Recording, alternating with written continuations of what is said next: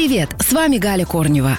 Одна из вкуснейших летних ягод – крыжовник. Когда-то, кстати, эту ягоду называли агрыз, потом берсень, ну а потом уже крыжовник. Из кисловато-сладкого крыжовника раньше делали изумрудное, оно же царское, варенье. Как делали? Из каждой ягодки вынимали косточки. Нередко после этого внутрь ягодки клали молотый грецкий орех, а потом варили в меду. Ювелирный труд. Крыжовник очень полезен. Его рекомендуют есть при малокровии, при проблемах с кожей. Сок крыжовника пьют для улучшения обмена веществ. 100 грамм ягод в день достаточно, чтобы удовлетворить суточную потребность организма в витамине С.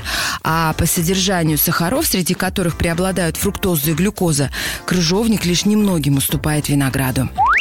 Сортов очень много. В зависимости от сорта ягоды крыжовника могут быть круглыми или продолговатыми, гладкими и опушенными, а их цвет белым, желтым, зеленым, красным, пурпурным и даже черным. Поспевают они тоже по-разному. Ранние сорта в июле, ну а поздние в августе.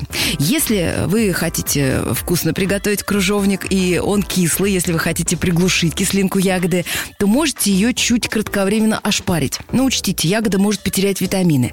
Есть и другой вариант смягчить кислинку. Есть крыжовник вместе с медом. Из крыжовника получается отличный компот и желе. В созревших ягодах много пектина, поэтому если соединить их с другими фруктами или ягодами, получаются вкусный джем и мармелад. А еще из крыжовника делают вина, и лучшие из них десертные. И по вкусу, и букету очень напоминают виноградный херес. На сегодня это все. Ваша Галя Корнева.